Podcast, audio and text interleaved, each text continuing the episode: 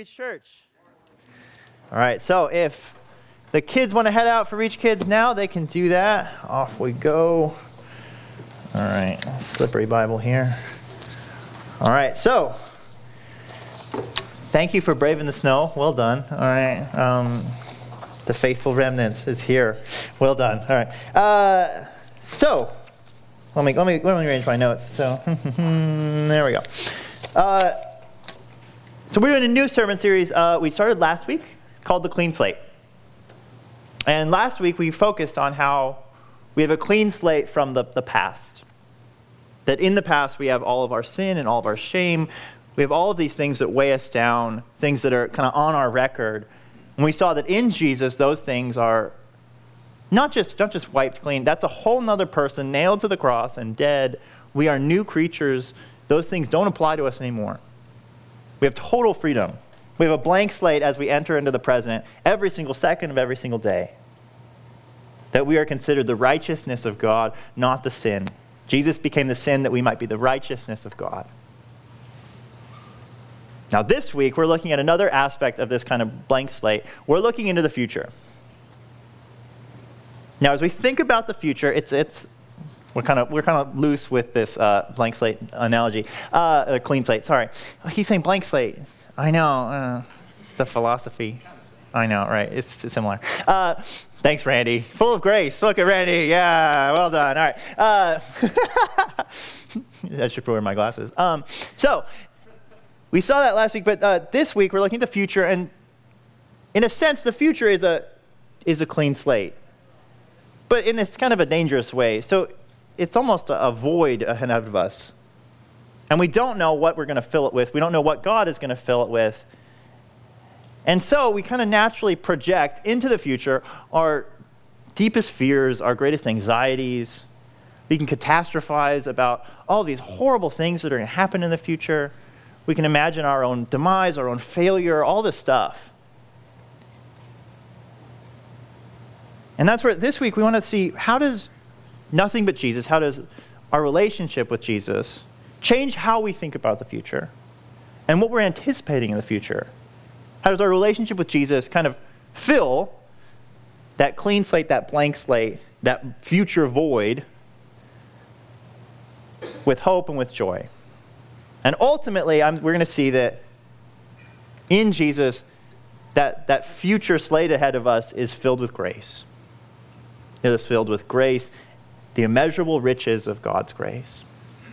And we're going to see what that means for our lives, what that means for the future uh, here and now, and what that means for the future uh, to come. So let's turn to Ephesians 2. Ephesians 2. It's up on the screen if you want it there. Otherwise, uh, go ahead and turn to Ephesians 2. We're looking at verses 1 through 7. Ephesians 2, verses 1 through 7.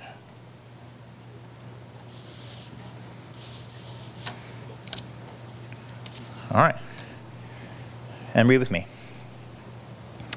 And you were dead in the, in the trespasses and sins in which you once walked, following the course of this world, following the prince of the power of the air, the spirit that is now at work in the sons of disobedience, among whom we all lived in the passions of our flesh, carrying out the desires of the body and the mind, and were by nature children of wrath like the rest of mankind.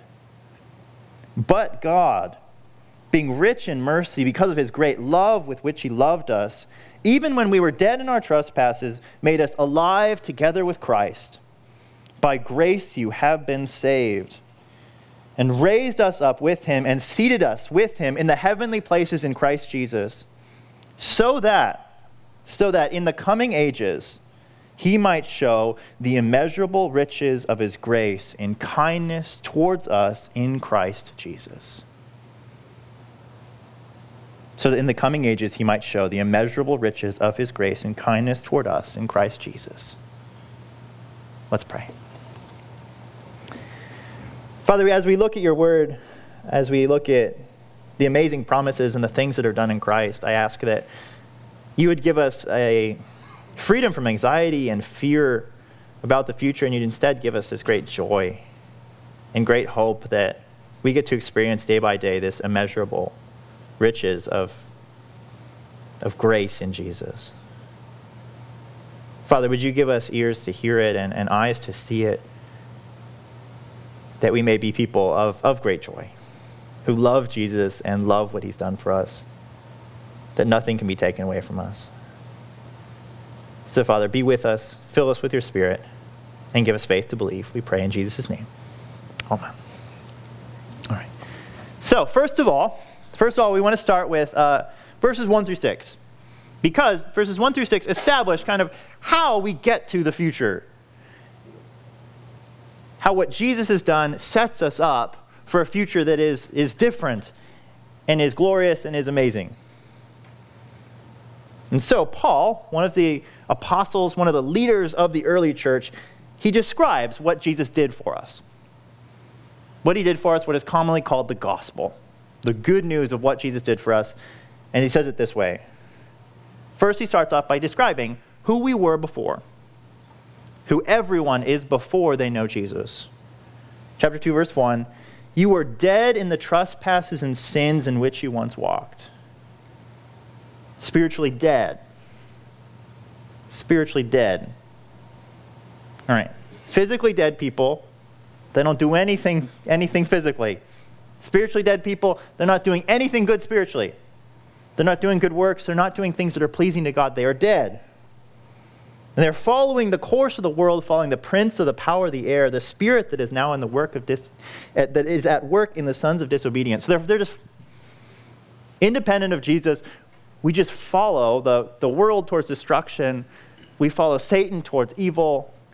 Finally, we follow our own passions of our flesh, the things that we want in, our, in our hearts, in our very selves are, are destructive and, and deadly. That's who we are, independent of Jesus. All right, we all need to just sit with that at first, because if nothing else happens, that is our future. That is our past, that is our present, that is our future, that we are we're just running towards death following Satan, the world, and our own desires towards death, spiritual death, physical death, and destruction and, and wrath.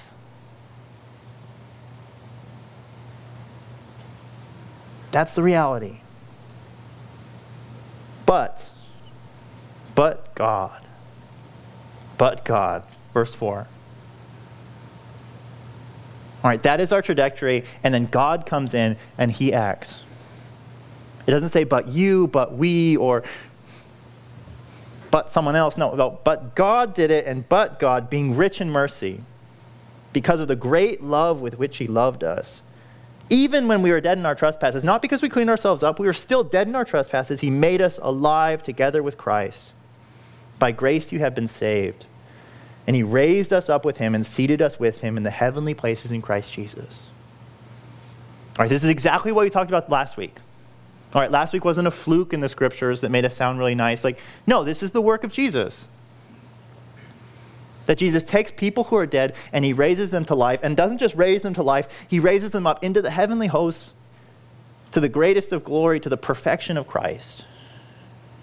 That that is the work of Jesus. And it's not because we were good, it's not because we tried really hard, it's because God is rich in mercy and because of his great love in spite of the fact that we are dead in our trespasses, we are saved by grace. Now, just so we're all on the same page, we talk about churchy words here. So, grace. Grace is uh, one of those words. It means it means a, a gift, but it's a special kind of gift. It's not a gift that you just didn't deserve. It's a gift that you like. You actively worked to not deserve.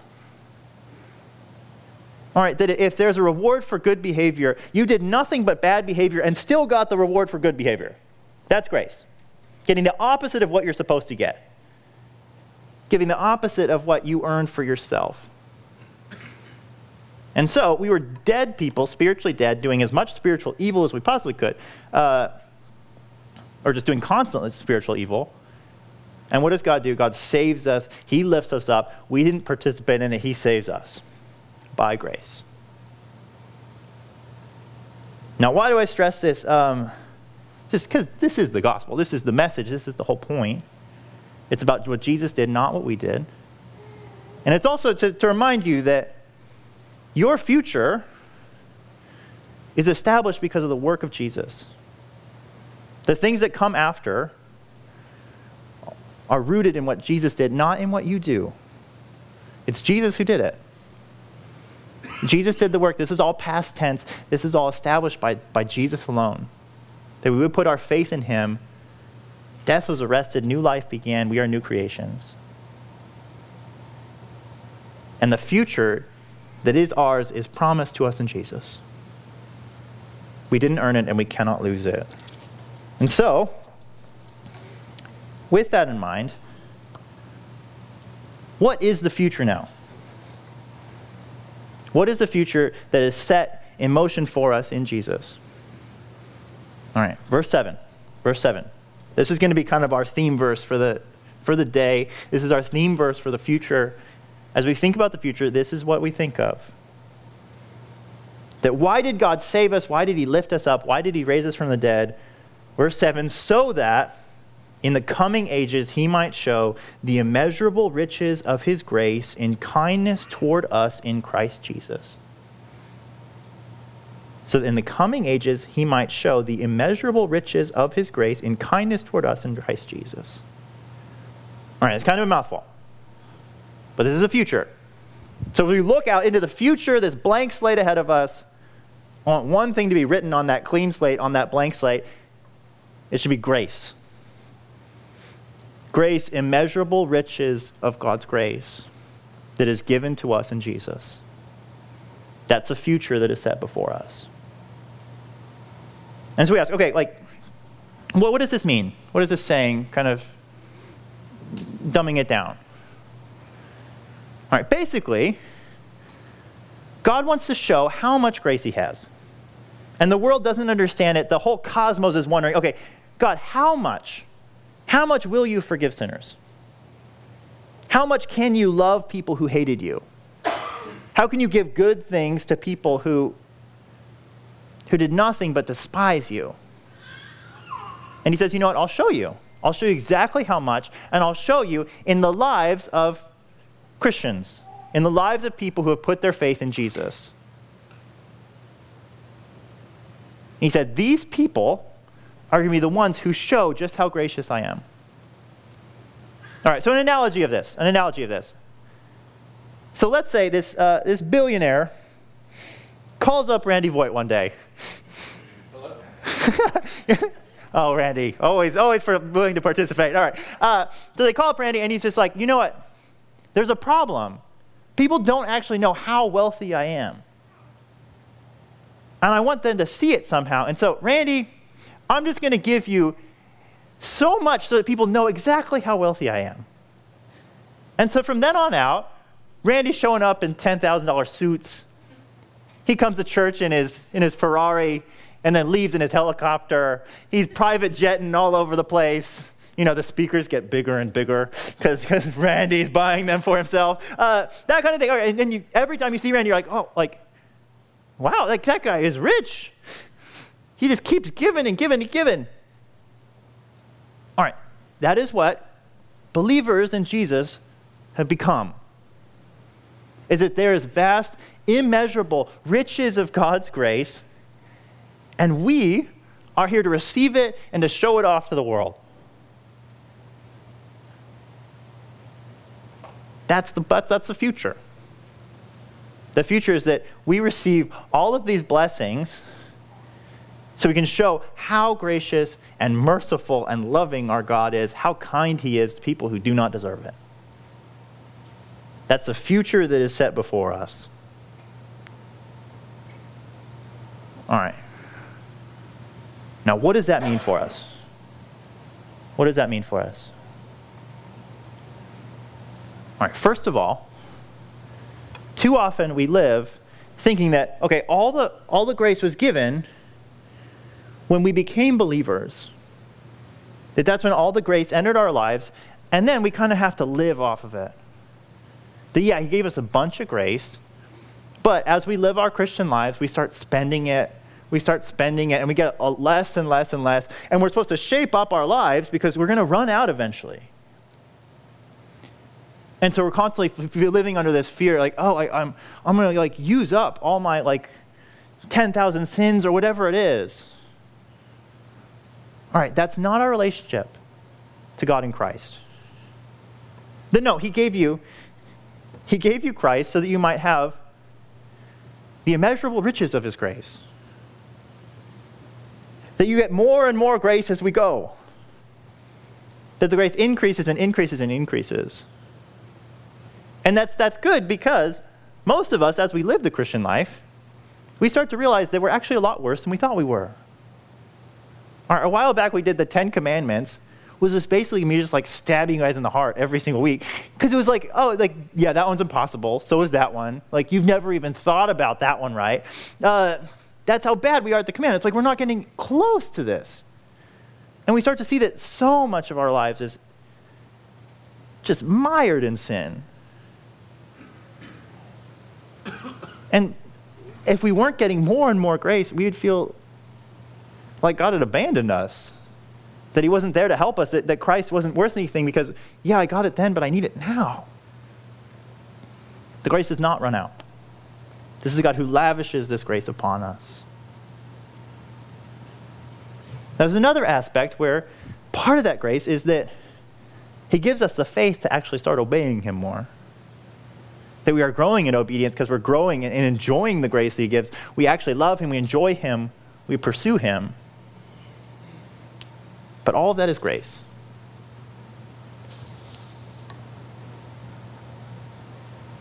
Okay. Now the question is, uh, when do we get all this grace? When do we get it? Well, it says right here, it says, uh, in the coming ages. There's not many that, that many ages to come. All right, there's, there's the age that's right in front of us until Christ comes. All right, so the next five minutes, then beyond to, to the cross, or to the, to the second coming. And then beyond that is heaven. All right, just two ages. We'll go two ages. You get in both. So, right here and now, in this present life, the immeasurable riches of God's grace in Christ are being poured out upon us. So, when it comes to sin, we are not going to out sin our Christian lives. We don't need to live in fear that, like, oh, like, what, what if off in the future I, I rebel, I sin, I, I do something horrible? Like, there's grace in the future too. Jesus carries you into the future. That grace goes with you. All right. Now, I think we, we understand that one, and we maybe holistically believe that. But there's also grace in, in suffering, grace in trial, grace in just the everyday things of life. That God, He, he doesn't really owe us anything. But because He is our Father and He gives good gifts to His children, He gives us things that we don't deserve. Simple things that we don't deserve. Not just, not just salvation from sin. He gives us things to bless us and because He loves us out of the riches of His grace. All right, so. Uh, the question is, do we really believe that? Are we expecting it? When we look into the future, are we expecting a God who is gracious to, to show up? I recognize that oftentimes when we think about the future, we project ourselves into the future, and we project like all of the deepest, darkest scenarios we can come up with in our heads. But we don't bring God into the situation. God and His grace doesn't come with us. And that's why it's so, so terrifying, is because we didn't bring God there. And if God isn't there, then yeah, we should be terrified. But He goes with us. All right, so uh, stupid thing, stupid, stupid example of this. Uh, I was reading this and like, okay, I'm like gonna think about this and like, is God really gracious? Let's uh, let's see. And so I was getting on a plane a couple days ago, and it was uh, Southwest, which it's first come first serve. So whatever seat, like whoever shows up, if you're in the back, like you get whatever's left. I was in the very back. Or I, I like was reading and I didn't hear any of it. Not that I had a good order anyway. Uh, and I recognized like I'm gonna get the worst seat on this plane. And I'm thinking, like, okay, God, like, you say, like, I've just been reading that you're, you're so gracious, you give us just good things. So I'm like, okay, God, like, let's see, like, give me, give me a good, a good seat. and so I'm looking down the, the jetway, and I just see, like, the multitude of people ahead of me. And, like, there's the, the thing in my brain being like, how am I going to get a good seat? Like, look at all the, God would have to like vaporize instantly all these people, and like then I might get a decent seat, but like, no, I'm gonna be in the center between like the noisiest, smelliest guy and the, the crying baby, and like, that's just it. That's what you get when you're last. All right, so uh, me of little faith. All right, so we'll get up there, and the first thing the steward she says, Oh, like, you're, you're really lucky because there's like 70 seats open on this plane okay, like I have a pretty good chance of getting a pretty decent seat. So I, I like keep going down, and like there is the like the miracle seat in the exit row. All right, it's open, and like not it's not just one of those normal exit rows. There's like two seats, and then there's like no seat right here. So I'm like sitting here, and I'm like, you know, I have long legs. So like extra leg room and the like diagonal. So that's great. Uh, actually, one thing I didn't say this in the first service. They were. Uh, they were giving shots of bourbon out for free? Because like they're, uh, they were like celebrating the life of their, uh, their founder? And so there was like a, a bourbon toast and it was just like this like miraculous plane flight. The like guy next to me like didn't try to talk to me. He was quiet and he like just he didn't listen to like screamo music the whole time. It was really good. All right. What is that? What category to put that under? Like God just gives good gifts to his children and we receive them. And in some sense, we should look for that and ask God for that. That is in our future. All right, God is not just this, this scary tyrant trying to break down our souls so that we have faith. Like, no, he is, he is this one lavishing grace upon us. And when we have imagining about the future, we should think like, okay, not only are my fears in my head, but like, no, the real truth is that God is going to be present in the future with me. He goes and he will do things that we can't imagine. Things might be better than we expected. All right. Now, there's other of you who are thinking right now, but like, yeah, I've been in that situation, and I've had the worst seat on the plane. And I've been next to the barfing person and the baby. Uh, all right, that's true. That's true. I'm not, I'm not saying that God always gives rainbows and butterflies, because He doesn't. But He always goes. And even if He goes into suffering, He will be with you. And He'll walk with you, and He will be present, and He will give you the strength that you need to endure. He will give you small glimpses of who He is in the midst of it.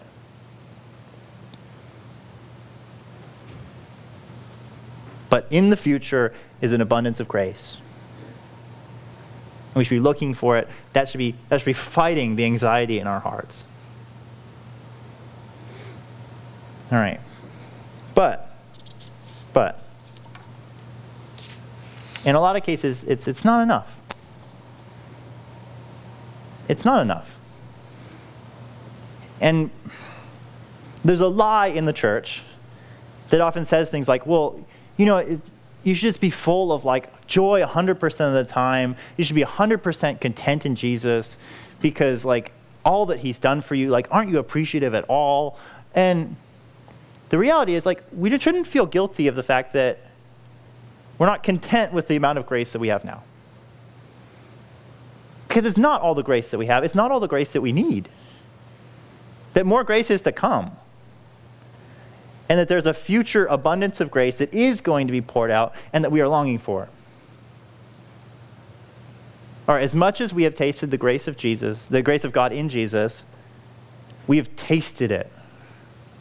We have tasted it when there is a feast to come.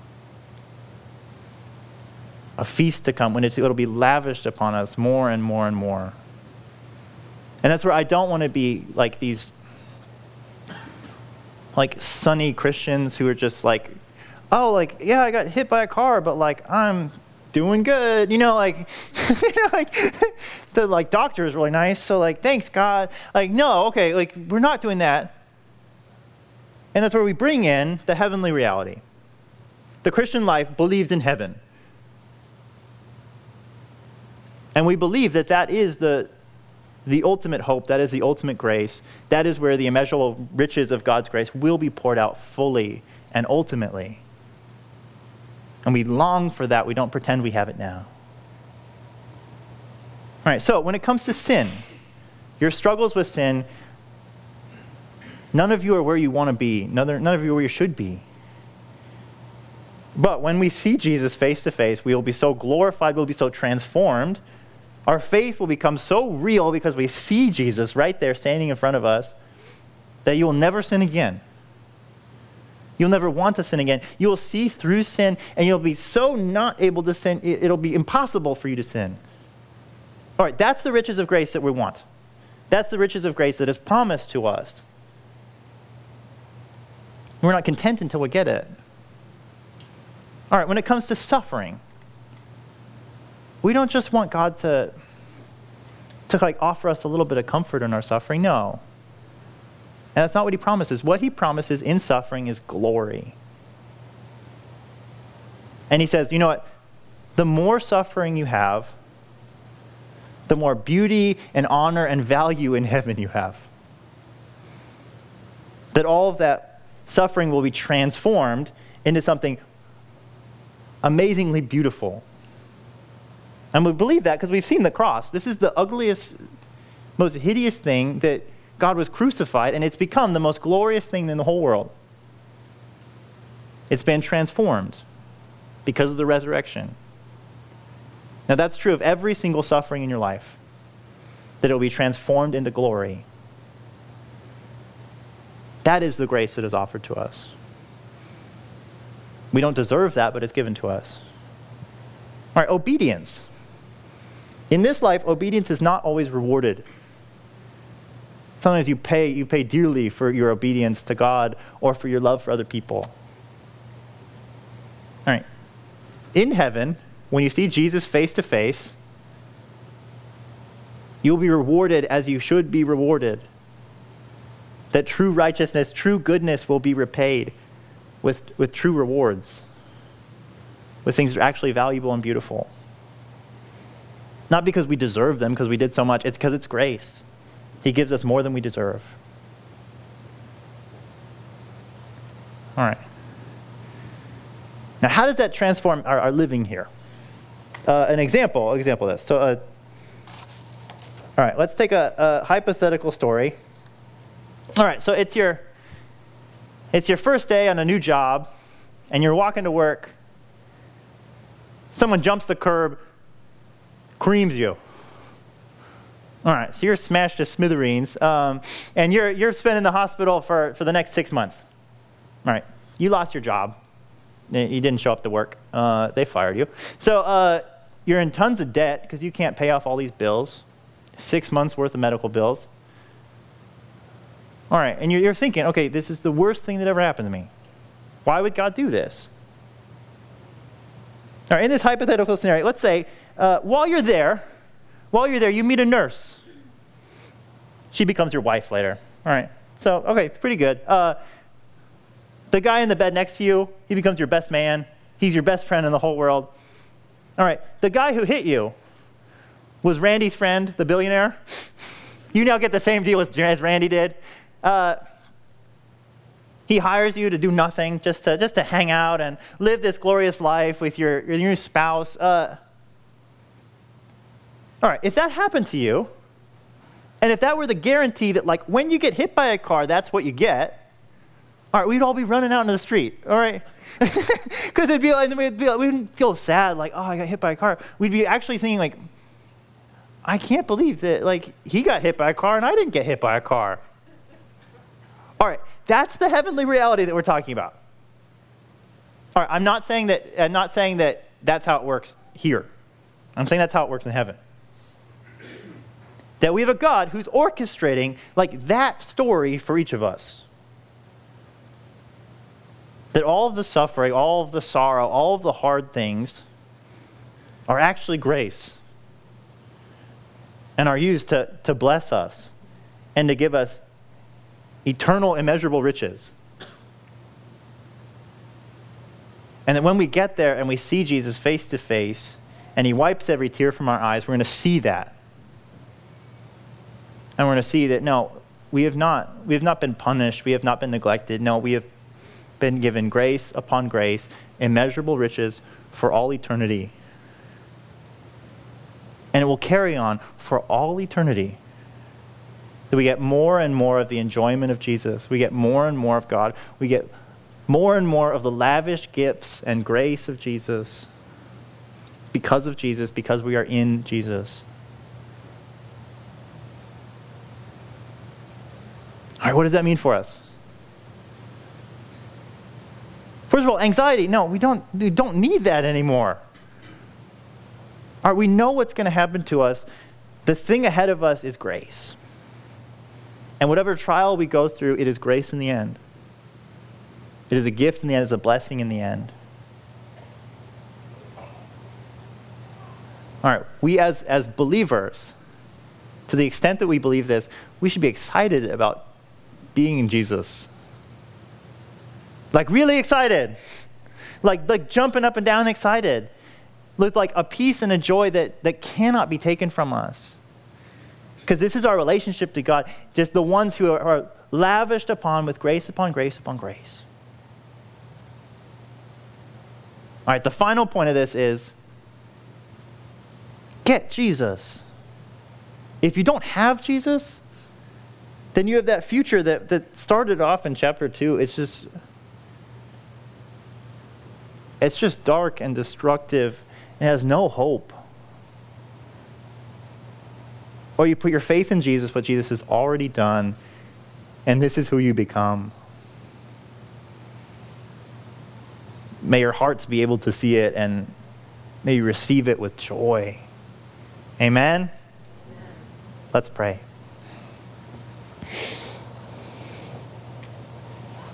Father, we thank you. We thank you that you are the God that you are and that you're not that God only to the, the good, obedient, try hard, goody two shoes. You are the ones that just put their faith in Jesus. And that these things are secure in Jesus. They cannot be lost because they are found by faith alone. And so, Father, we ask that you would give us faith. You'd give us eyes to see and ears to hear the goodness of this message. Father, would you help us to run to Jesus and to cling to Jesus? Father, would you give us imaginations that can look forward into the future and get excited about the things that you're doing? That we project your grace and your love for us in Jesus into the future. Would you give us great freedom from anxiety and fear? That this, this clean slate ahead of us is a clean slate that is just has grace written all over it. Father, would you help us to, to love Jesus and to love who he is for us and to love who he continues to be, just the, the means of getting all the grace that is offered to us.